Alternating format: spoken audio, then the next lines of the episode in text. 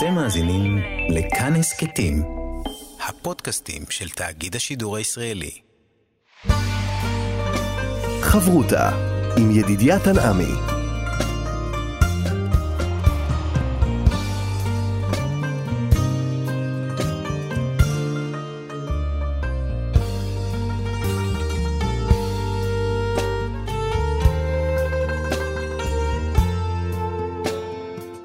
שלום כאן, מורשת חברותא לימוד משותף עם רבנים ואנשי חינוך בנושא תנ"ך, הלכה ואמונה. היום אנחנו לומדים תנ"ך יחד עם הרב דוקטור יוסף מרקוס, מרצה לתנ"ך ותורה שבעל פה במכללת יעקב הרצוג, מרכז ימי העיון.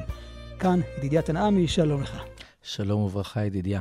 אנחנו ממשיכים בלימוד שלנו בספר יהושע בעקבות אה, הלימוד של הפרק היומי, והפעם אנחנו רוצים אה, לעסוק בפרקי ההתנחלות.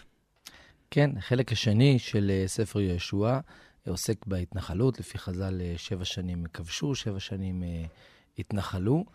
אה, ובעניין הזה, סוף סוף אנחנו מגיעים ל, ליישום של כל היציאה ממצרים, המסע הגדול שעם ישראל יצא ממצרים כדי להיכנס לארץ, לכבוש אותה, וכמובן, לבסוף להתנחל בה. ועם ישראל, כשהוא מגיע לארץ, יש לו תוכנית, הוא כבר יודע היכן הוא מתיישב. אה, אז זו נקודה באמת אה, מרתקת.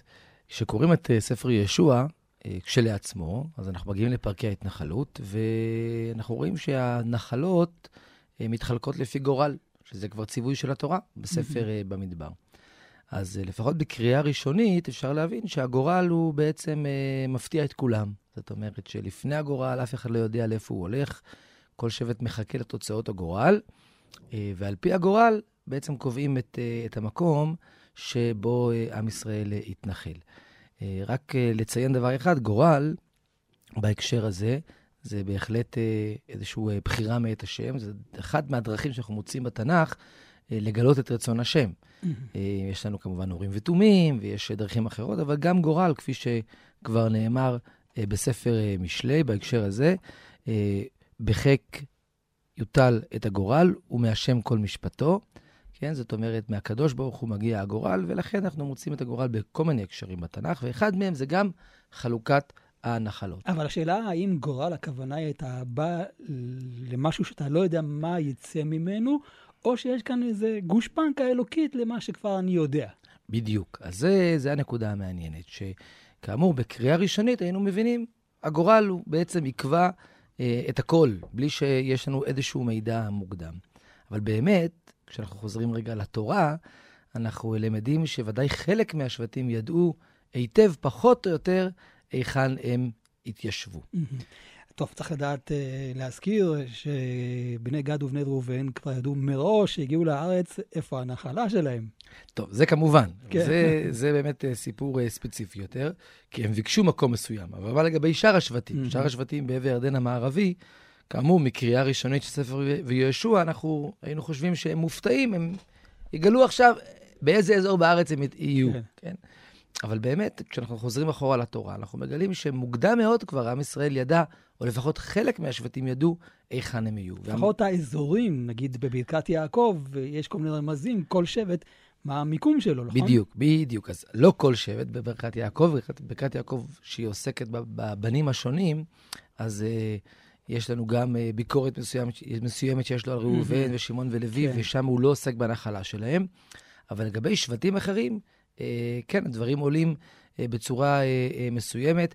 לדוגמה, ביחס לנחלת יהודה, אז יעקב מדבר הרבה על הברכה של הגפן שיש להם. ואנחנו יודעים שבאמת נחלת יהודה, נחלה שמשופעת בגפנים. הם מכירים את זה גם היום.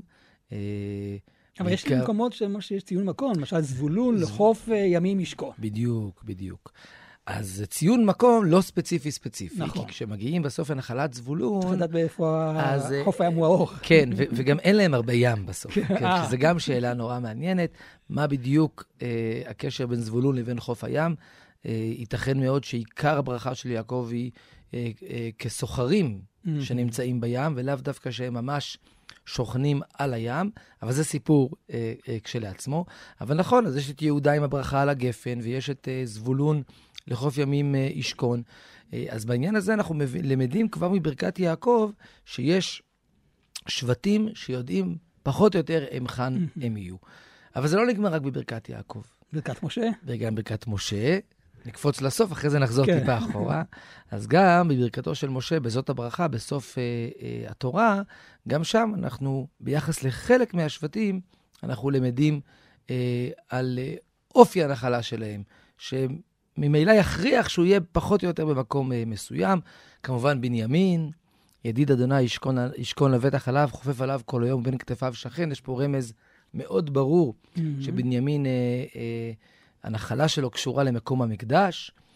אה, ויש לנו אה, את אה, שב, שבטי יוסף, שמתוארים פה, התורה מתארת פה את הגבעות אה, ש, ואת הערים שנמצאים בנחלה שלהם, אז ודאי אנחנו כבר מברכת משה למדים שהם לא ינחלו באזור השפלה לצורך העניין. אבל אולי הדבר הכי ברור בברכת משה זה כמובן בסוף, כאשר משה רבנו, כתוב, אה, ויעל משה מערבות מואב אל ההר נבו, ראש הפסגה, של פני יריחו, ויראו אדוני את כל הארץ, את הגלעד עד דן, ואת כל נפתלי. מה זה נפתלי? ארץ נפתלי, שהיא בצפון, ואת, ואת ארץ אפרים ומנשה. זאת אומרת, עוד לפני הגורל שיהיה יפה. בספר ישוע, כבר משה רואה את ארץ נפתלי ואת ארץ אפרים ומנשה ואת כל ארץ יהודה. זאת אומרת, יש לנו טוב, אפשר הרבה לומר מאוד אבל שבטים. שזה היה רק למשה, אבל עם ישראל לא ידע זאת?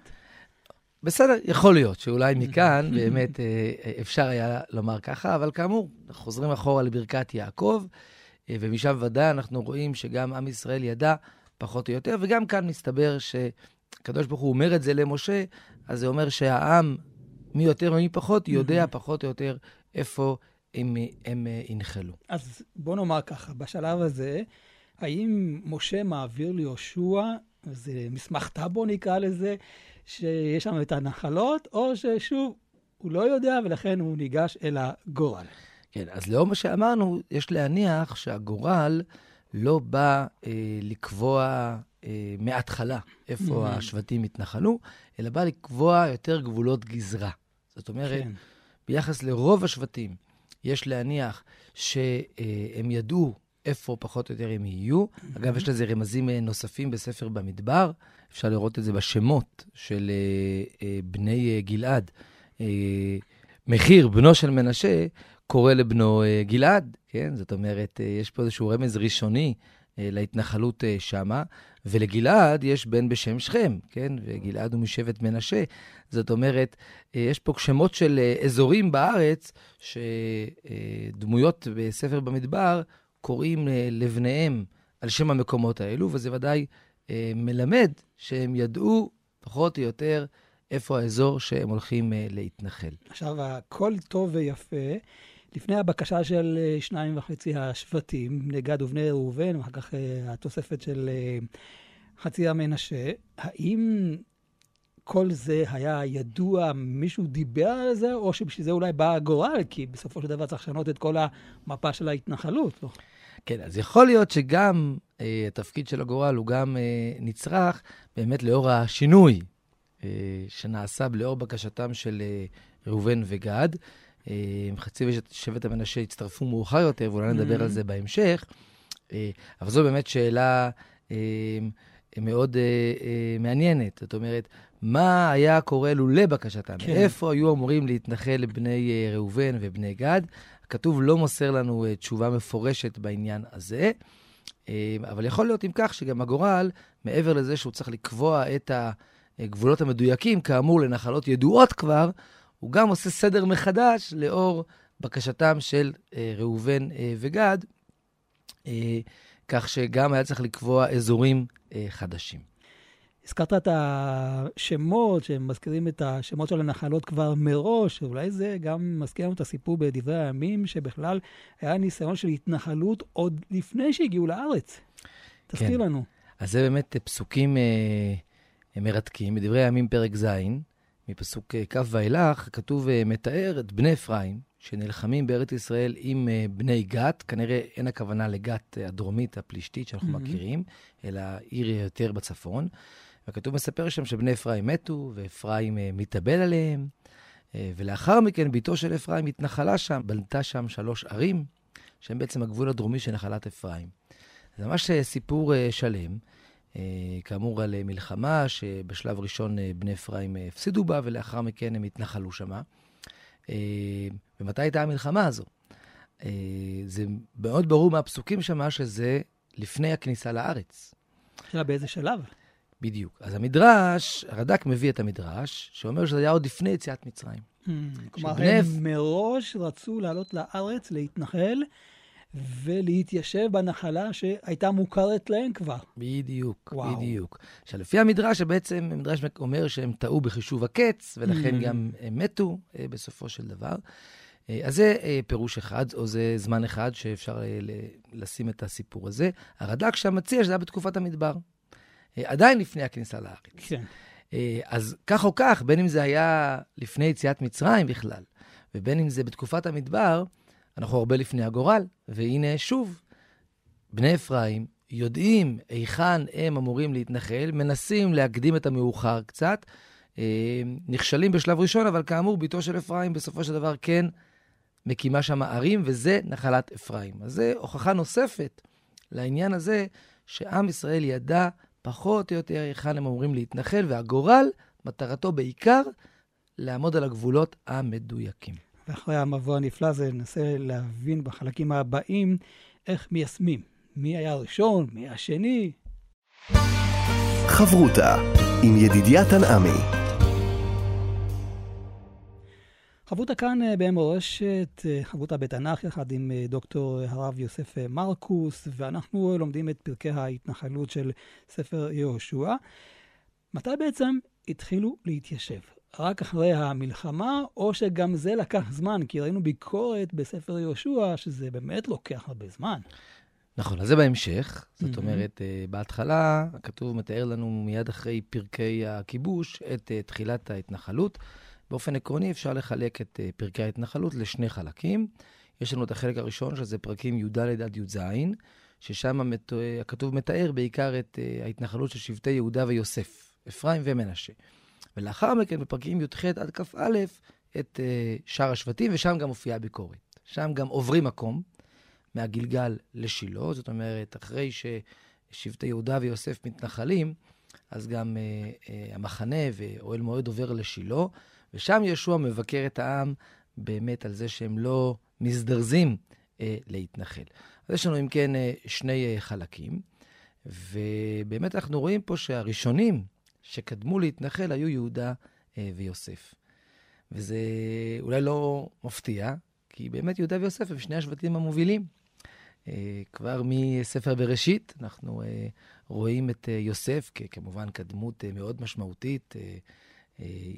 עם החלומות שלו, שמלמדים על, על הנהגה, ומולו את יהודה, שמצד אחד היה חלק מהמכירה, ומצד שני, כל התשובה של יהודה וכל לקיחת אחריות של יהודה, ויוסף ויהודה, אנחנו יודעים שהם בעצם השבטים שמובילים. בסוף יהודה זכה במלכות, ויש לנו גם את יוסף עם משיח בן יוסף ועוד דברים כאלו. אז uh, גם פה אנחנו מוצאים באמת את יהודה ויוסף כאלו שמתנחלים לראשונה, ומזדרזים להתנחל. והדבר הזה גם מזכיר לנו את ספר שופטים. ספר שופטים פותח, נגיד על זה רק הערה קצרה, פותח בעצם במקומות שלא ירשו אותם. בסוף ימי ישוע לא ירשו את הכל, וגם פה עם ישראל לא הזדרז להוריש את המובלעות שהיה צריך עוד להוריש. ו... הכתוב בספר שופטים פותח כך, ויהי אחרי מות יהושע, וישאלו בני ישראל באדוני לאמור, מי יעלה לנו אל הכנעני בתחילה להילחם בו? אז בלי להבין עכשיו את ההקשר המדויק, התשובה של הקדוש ברוך הוא היא, יהודה יעלה. יהודה הראשונים. שבט יהודה הוא הראשון אה, שעולה, ואז באמת הכתוב מתאר פה כל מיני כיבושים של יהודה אה, בפרק א', ולאחר מכן, לקראת סוף פרק א', מתארים את הכיבושים של יוסף. ויעלו בית יוסף גם הם, בית אל ואדוני עמם, ויש פה סיפור על כיבוש עיר של mm-hmm. יוסף, ולאחר מכן מגיעה ביקורת על שאר השבטים. ולא הוריש מנשה את בית שאן, ולא הוריש זה וכולי וכולי. זאת אומרת, כמו ספר ישוע, שפותח קודם בחלוציות של יהודה ויוסף, גם ספר שופטים פותח קודם בחלוציות של יהודה ויוסף, ובשני המקרים לאחר מכן מתוארים שאר השבטים כמי שצריך לחזק אותם ולדרבן אותם לעשות את מעשה ההתנחלות. זה נראה לכאורה שאתה קורא את ספר יהושע, שנגמרו המלחמות ואפשר להתנחל כרגיל, אבל לא, זה לא כך, כי בסופו של דבר יש עדיין מקומות שאפילו אצל יהודה עדיין לא הורישו, ולכן אם הזכרת את הסיפור של ספר שופטים, אז כלב, אה, אפשר להזכיר את הסיפור הזה גם כן, אה, אה, שכלב בא ומבקש מיוזמתו לבוא ולרשת, נכון? כן, הסיפור של כלב, אגב, מופיע גם בספר ישוע, ובעצם ממשיך גם. בספר שופטים, מופיע שוב. לא הסיפור של כיבוש חברון, אלא יותר הסיפור של עתניאל בן כנז. כן. זה אותו סיפור שמופיע בשתי מקומות, כן. גם בספר יהושע וגם בתחילת uh, ספר שופטים. והסיבה שהוא מופיע פעמיים זה עוד פעם, uh, כי בשני המקומות הכתוב רוצה לר, uh, לרמוז, יותר מלרמוז, לומר לנו, mm-hmm. יהודה, בהקשר הזה כלב מייצג את יהודה, כלב ועתניאל, הם, uh, למרות כל הקשיים, הלכו בראשונה.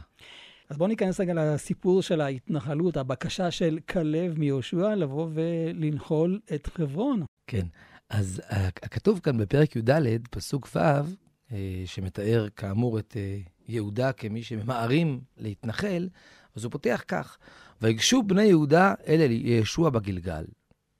אז לשון רבים, mm-hmm. בני יהודה ניגשים אל, אל ישוע ובעצם יוזמים, אנחנו רוצים כבר להתנחל. אבל באותו פסוק אנחנו מיד עוברים ללשון יחיד. ויאמר אליו כלב בן יפונה. הוא היוזם. הוא היוזם. זאת אומרת, מצד אחד הכתוב אומר בני יהודה. מצד שני, מי שבפועל הראשון ממש היה כלב uh, בן יפונה.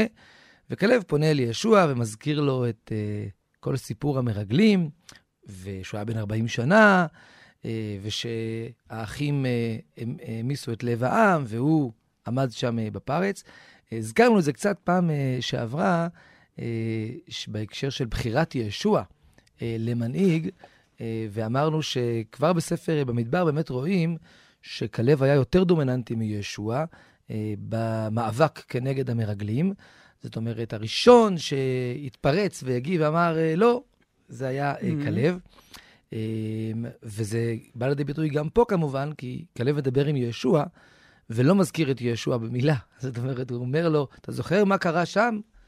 היו את המרגלים שהעמיסו את לב העם, ואני עמדתי בפרץ. ובמידה מסוימת זה נכון, זאת אומרת שהוא היה הראשון. אה, בכל מקרה, אז באמת, כלב כאן הוא נציג שבט יהודה. שבט יהודה הם הראשונים שרוצים אה, אה, לנחול, וכלב הוא הראשון שבאמת בא ומבקש את זה, והוא אומר, למרות שאני כבר בן 80, עדיין, ככוחי אז, ככוחי עתה, אני יכול לצאת למלחמה, ומבקש באמת את הערים שם סביב חברון. וזה תחילת תיאור ההתנחלות. של שבט יהודה. בהמשך הוא מבקש גם עזרה, נכון? אפילו נותן איזה, איזה מתנה. אכסה ביתו לאישה. בהמשך, בסדר, גם כאשר כן. כלב אה, כובש את חברון, אין אה, להניח שהוא בא לבדו, הוא לא כן. שמשון. שפועל אה, לבד. הוא מוביל צבא, הוא מוביל, הוא מוביל אה, קרב. אה, ונכון, יש איזשהו אה, חלק שהוא אה, פונה באופן ספציפי אה, חלק יותר דרומית לחברון, כנראה באמת האזור דביר. של אה, אה, עתניאל ודביר, mm. ובאמת הוא מציע שמי שיכה את קריאת ספר, אגב, צריך לומר שכן, העיר קריאת ספר, mm-hmm. שמבחינת ועדת השמות הממשלתית, זה לא השם שלה, כי מאוד מקפידים כן, לקרוא כן, לשמות רק לפי האזורים התנ"כיים, אז קריאת ספר היא כמובן באזור חברון ולא באזור מודיעין. אז באמת כלב פונה אה, ומציע למי שיכבוש את האזור שם את אה, אחסה ביתו, כך עושה עתניאל בן כנז, ואז באמת אה, יש פה איזשהו סיפור נוסף על דמות עתניאל בן כנז, שאחרי זה אנחנו מוצאים אותו בספר שופטים כאחד מהשופטים, דומיננטית, שבאה וכובשת אזור, ושוב, כל הדבר הזה נותן לנו תחושה מאוד חזקה ששבט יהודה, בהובלתו של כלב, ממהרים אה, לנחול את הארץ. לפני שנעבור לשבט יוסף, אולי תן לנו ככה מיפוי פחות או יותר איפה הנחלה של יהודה נמצאת?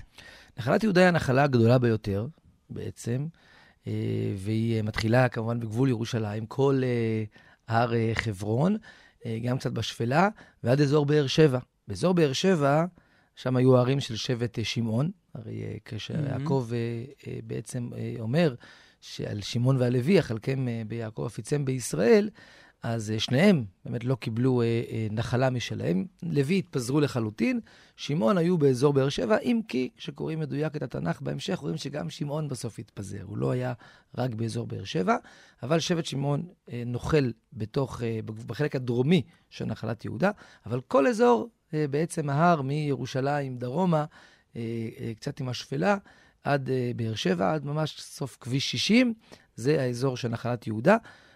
אחרי זה אנחנו מבינים איך יכול להיות פיצול מלוכה, כי נחלת יהודה היא לא נחלה קטנה, היא נחלה mm. שתופסת אה, נפח מאוד מרכזי מארץ ישראל.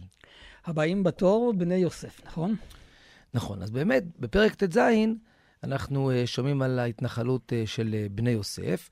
פה הכתוב לא מספר לנו סיפור, כמו אצל יהודה עם כלב, שמישהו בא ויזם, אבל פשוט אומר שהיה גורל לבני יוסף אה, יצא, וזה אומר שבאמת אה, שבט אה, יוסף, אפרים ומנשה, התחילו לנחול את הארץ, כאמור, מוקדם יותר מכולם.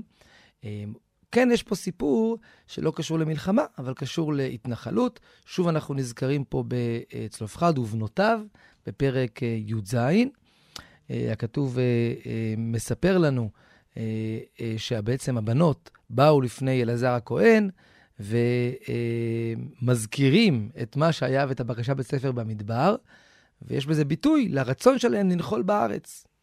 גם הבקשה שלהם בספר במדבר, בסופו של דבר היא לא רק, לא צריך לקרוא אותה רק כאיזשהו רצון אה, אישי, רכושני כזה, מגיע לנו, יש לנו זכות, אלא אנחנו רוצים שלאבא שלנו יהיה המשכיות בהתנחלות בארץ. אז הדרך של הכתוב לומר לנו שהנה גם בני יוסף יוזמים, הוא דרך סיפורם של אה, בנות צלופחד, שניגשות ואומרות, אנחנו רוצות לקבל את מה שהובטח לנו. כשמדברים על שבט יוסף, צריך לחלק אותו לשניים, נכון? זה שני דברים שונים לגמרי. כמובן. אה, שונים לגמרי ולא שונים. זאת אומרת, מצד אחד, כידוע, יוסף אה, קיבל שני חלקים, mm-hmm. אפרים ומנשה. אז זה אה, כמובן שני שבטים שונים. מצד שני, אפשר לראות שכאשר הכתוב מתחיל לתאר את אה, נחלת אה, אפרים ומנשה, בפרק ט"ז, הוא קודם פותח בתיאור הנחלה כולה. הרי כל. שבט ושבט, הרי הנחלה שלו מתוארת, מה הגבולות שלה. ופרק ט"ז פותח עם נחלת יוסף, ויצא הגורל לבני יוסף.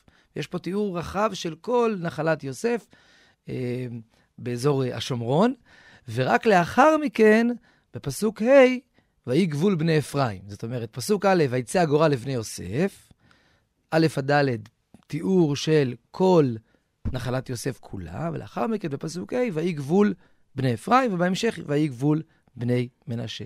אז הכתוב מצד אחד מתייחס אליהם כיחידה אחת, ומצד אחד הפרדה. מתאר את ההתנחלות בצורה נפרדת.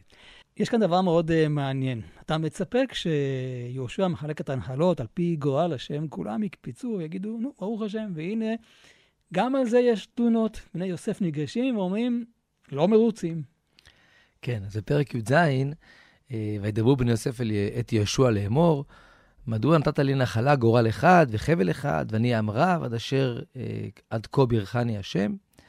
ובעצם אנחנו למדים מההמשך שהתלונה שלהם היא ש... כל האזור שלהם הוא uh, מיוער. Mm-hmm. קצת דיברנו, דיברנו על זה בפעמים הקודמות, שאזור ההר בתקופת התנ"ך היה אזור uh, מיוער, ובאמת בני יוסף מתלוננים. אגב, כתוב בני יוסף, אנחנו למדים שזה בני מנשה. שוב, הכתוב מערבב קצת כדי לומר לנו, מצד אחד מנשה ואפרים הם נפרדים, מצד שני הם שבט אחד. Uh, אז נכון, הם באים בתלונה ואומרים שבעצם אין להם איפה לא לנחול. אבל צריך להסתכל על זה בשני היבטים. זאת אומרת, מצד אחד, אה, תלונה, שאפשר אה, לשאול אה, בסדר, לא בסדר. אבל מצד שני, שוב אנחנו רואים פה אקטיביות ורצון לנחול. לפעמים כשמישהו מתלונן, לפחות זה אומר שהוא לו. רוצה, שאכפת לו, בדיוק. לעומת שאר השבטים, שעד שיהושע לא גוער בהם בפרק י"ח, mm-hmm. אנחנו לא מוצאים מצידם שום אה, פעולה. אז אה, בסוף זה עוד ביטוי לעובדה שבני יוסף, כמו בני יהודה, ממהרים לנחול, כמו בנות צלופחד שביקשו ליישם את ההבטחה, וכמו בני יוסף שמבקשים עזרה מישוע. עכשיו, ישוע בסוף אומר להם, הכל בסדר, תבריאו את היער, תעבדו קשה, אה, הכל, אה, הכל יהיה בסדר. והוא מחזק אותם, הוא לא אה, משנה את דעתו. כן. הוא גם לא נוזף בהם וגם לא משנה את דעתו, לא נותן להם מקום אחר. הוא רק אומר להם, תעבדו קשה, הכל יהיה טוב. אבל כאמור, מעבר לתלונה, יש כאן ביטוי לאקטיביות ולרצון לנחול את הארץ. הנה אנחנו מדברים על אה, שבט מנשה, אבל צריך לזכור ששבט אה, מנשה התפצל. אז בואו ננסה קודם להבין למה הוא התפצל ואיך חילקו בכלל את השבט הזה. כן, אז שאלת אה, הפיצול של נחלת מנשה היא באמת שאלה חשובה, כי בספר במדבר, כאשר ניגשים אל משה, בני ראובן ובני גד, ומבקשים להישאר בעבר דין המזרחי, שבט מנשה לא מופיע שם בכלל. כן, זה רק בני גד ובני ראובן, ורק איתם אה, משה מדבר.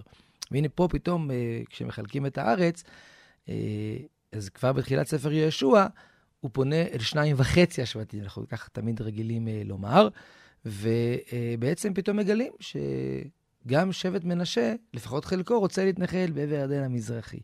אז מאיפה הגיע הדבר הזה? אז השאלה הזו העסיקה הרבה פרשנים. הרמב"ן על התורה כבר אה, שואל את השאלה הזאת, והוא אה, טוען שזו החלטה של משה. דווקא אחרי שמשה השתכנע, בהתחלה הרי משה גער בהם על עצם הבקשה. אה, כי הוא חשב שהם בעצם רוצים להישאר בעבר הירדן המזרחי, כאילו משהו שמזכיר את המרגלים פתאום, לא רוצים להיכנס לארץ. לבסוף משה השתכנע שכוונתם טובה, ורק השביע אותם שהם Mm, יעברו חלוצים. כן. אומר הרמב"ן, אחרי שמשה השתכנע, ובעצם גם האזור הזה צריך לנחול בו, אז אה, משה רואה שזה אזור גדול, ואי אפשר אה, לשמור על שטח בלי להתנחל, כן? אנחנו יודעים את זה כמובן במציאות שלנו בראשית הציונות. אה, ומשה רבנו בעצם אה, אה, חושב שצריך לשים שם עוד אה, משפחות, ולכן הוא בוחר לשים את חצי שבט המנשה. זה ההסבר של אה, הרמב"ן.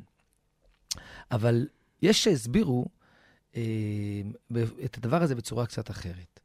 והיא שייתכן שהבחירה של משה לתת לחצי שבט המנשה לנחול בעבר דן המזרחי, זה לא רק עניין פרקטי שצריך אה, אה, לדאוג אה, לנחול את הארץ הגדולה, משהו חינוכי? איזה משהו חינוכי רוחני.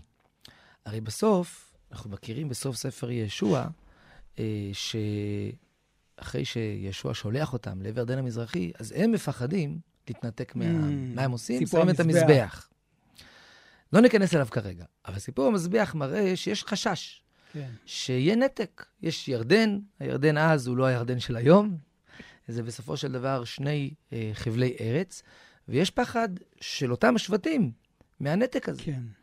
אז יכול להיות שמשה מפצל את שבט מנשה כדי לחבר. בדיוק בשביל זה, כדי שיהיה שבט אחד שיחבר בין שניהם. כי בסופו של דבר עם ישראל חי לשבטיו, לטוב ולרע. יש בזה דברים חיוביים, יש בזה דברים שאנחנו רואים בספר שופטים אה, גם שליליים, שכל שבט דואג לעצמו. אם יהיה שבט אחד שמפוצל, אז אה, יהיה מעברים הרבה יותר תכופים, וייתכן שזו הסיבה שמשה בחר לפצל אחד מהשבטים. חשבתי על השאלה, למה דווקא שבט מנשה? יכול לבחור משה רבנו אה, שבטים אחרים? ואז על- עלתה לי תשובה שבעצם אולי יש כאן חיבור בין בני רחל לבני לאה. בני גד. ובני אה, ראובן אה, הם שייכים ללאה, וחצי שבט המנשה שייך לרחל, ליוסף. הנה שוב עוד חיבור נוסף כדי לאחד את העם. יפה מאוד. באמת אנחנו, את המתח בין בני יוסף לבני אה, אה, לאה, אנחנו מוצאים אה, כל הזמן, בכל מיני אה, הקשרים, ואת הצורך לאחד ביניהם, ובאמת אתה מציע מאוד יפה שמנשה נבחר כנציג של, אה, אה, של בני אה, לרחל, כדי שלא יהיה אזור בארץ שיש בו רק מבני אה, לאה. זה מאוד יפה. חברותה עם ידידיה תנעמי. חברותה כאן במורשת, חברותה יחד עם הרב דוקטור יוסף מרקוס, אנחנו עוסקים בפרקי ההתנחלות בספר יהושע. והנה אנחנו ראינו את uh, השבטים שהספיקו כבר uh, להתנחל, יהודה, יוסף, אבל יש כאלה שמתעכבים ויהושע מזרז אותם. נכון. אז בפרק י"ח אנחנו עוברים לחלק השני של פרקי ההתנחלות, אה, שבעת השבטים הנותרים. אז הפרק מתחיל במעבר גיאוגרפי. עד עכשיו עם ישראל אה, חנה, או המרכז שלו, אוהל מועד, והמחנה המרכזי היה בגלגל עדיין, אה, וכעת עוברים אה, לשילה, אה, והכתוב פותח ואומר לאחר מכן, שנשארו בבני ישראל אשר לא חלקו את נחלתם שבעה שבטים, כן? בדרך כלל כשכתוב ויוותרו, זה נראה, נשאר קצת. פתאום כן. מתברר שהרוב לא חלקו את נחלתם, וישוע מבקר אותם על כך. ויאמר ישוע אל בני ישראל, עדיין אתם מתרפים לבוא לרשת את הארץ. אה, זאת אומרת, היה פה איזשהו קושי, אפשר אה, לחשוב על, על העובדה שהמעבר בסופו של דבר מהמדבר לארץ ישראל לא היה מעבר כזה פשוט, למרות שנלחמו, וזה גם לקח כמה שנים. לבוא, להתנחל, אה, באמת לצאת אל החיים, אה, אה, כנראה לא היה אה, פשוט, ולכן ישוע מדרבן אותם, אה, מבקש מהם לשלוח שלושה אנשים לשבט, ללכת, אה, בעצם אה, לקבוע את הגבולות המדויקים של אה, הארץ, אה, ואז באמת אה, מתחיל פרק ההתנחלות של שאר השבטים. בואו ניקח אה, שבט מאוד אה, ככה מרכזי, כמו שבט אה, בנימין, שעליו יש גם הרבה סיפורים, ונראה את מקום ההתנחלות, זה מקום מאוד מעניין, נכון? נכון, אז בנימין הוא הראשון. באמת בנימין הוא הראשון. אה, והיה על גורל מטה בנימין, אנחנו פה בפרק י"ח, והיה על גורל מטה בנימין למשפחותם, ויצא גבול גורלם בין בני יהודה ובין בני יוסף. כבר המשפט הזה הוא, הוא אה, מרתק. דיברת מקודם על אה, רחל אה, ולאה, יהודה. ויוסף, ובנימין נמצא בדיוק אה, בתווך. כי באמת גבול בנימין ונחלת בנימין היא נחלת השכינה. כפי שאנחנו יודעים מהרבה מאוד מקורות, מתחיל כמובן בברכה. לבנימין אמר, ידיד אדוני ישכון לבטח עליו, חופף, חופף עליו כל היום ובין כתפיו שכן. אז יש פה אה, כמה רמזים. קודם כל, שהקדוש ברוך הוא אה, ישכון אה, בתוכו, ובין כתפיו שכן, זה מכוון לערים שמקיפים אה, את אה, נחלת בנימין אה, מכל עבר, גם אה, ערי אה, יהודה, גם ערי יוסף. אה, ולכן הכתוב גם מדגיש פה, כאמור, את העובדה שהוא אה, נמצא אה, בתווך. אה, עכשיו, העובדה שנחלת בנימין היא נחלת אה, שכינה, באה לידי ביטוי אה, בהרבה אה, מקומות אה, נוספים.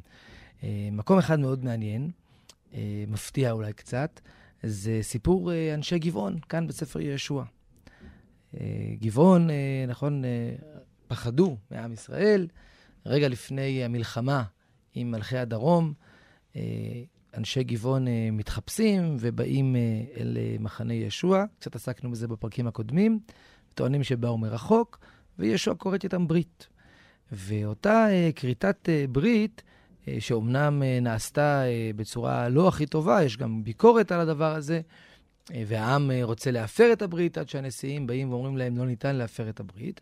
וגבעון אה, נענשים אבל, בגלל העובדה שהם אה, שיקרו ואמרו שהם באו מרחוק וכרתו את הברית בצורה לא נכונה. מה העונש שלהם? אז בהתחלה אומרים הנשיאים, בפרק ט', פסוק אה, כ"א, ואמרו עליהם הנשיאים, יחיו ויהיו חוטבי עצים ושואבי מים לכל העדה.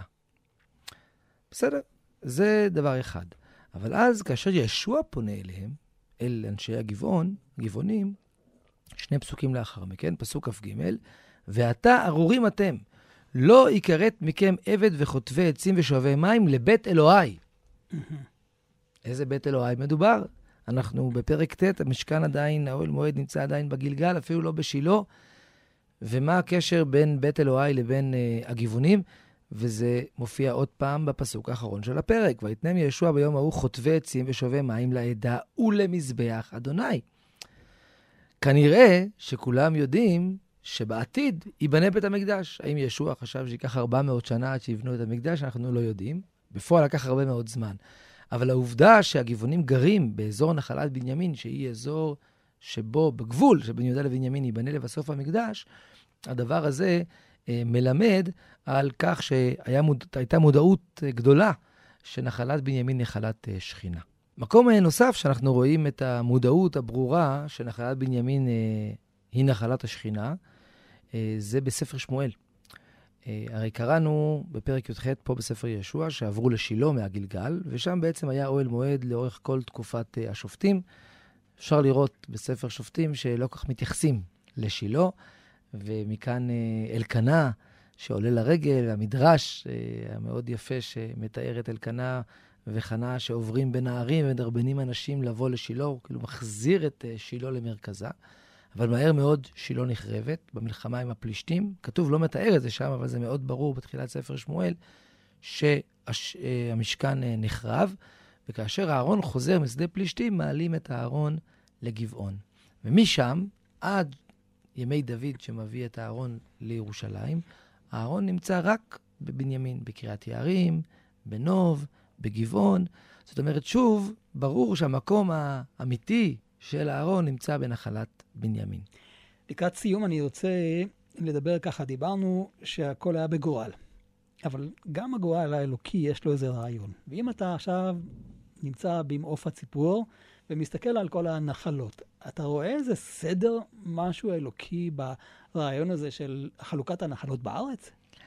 אז כאן יש רעיון מאוד יפה ששמעתי לפני הרבה שנים מהרב יואל בן נון, והוא הציע אה, לשים לב לעובדה, שוב ביחס לנחלת בנימין, אה, לעובדה שהשבטים שמקיפים אותו בארץ ישראל, זה השבטים שהקיפו את המשכן במדבר.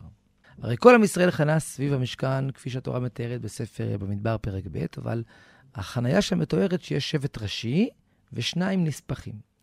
מי הם השבטים שמקיפים את המשכן במדבר? יש לנו את אפרים, יהודה, דן וראובן.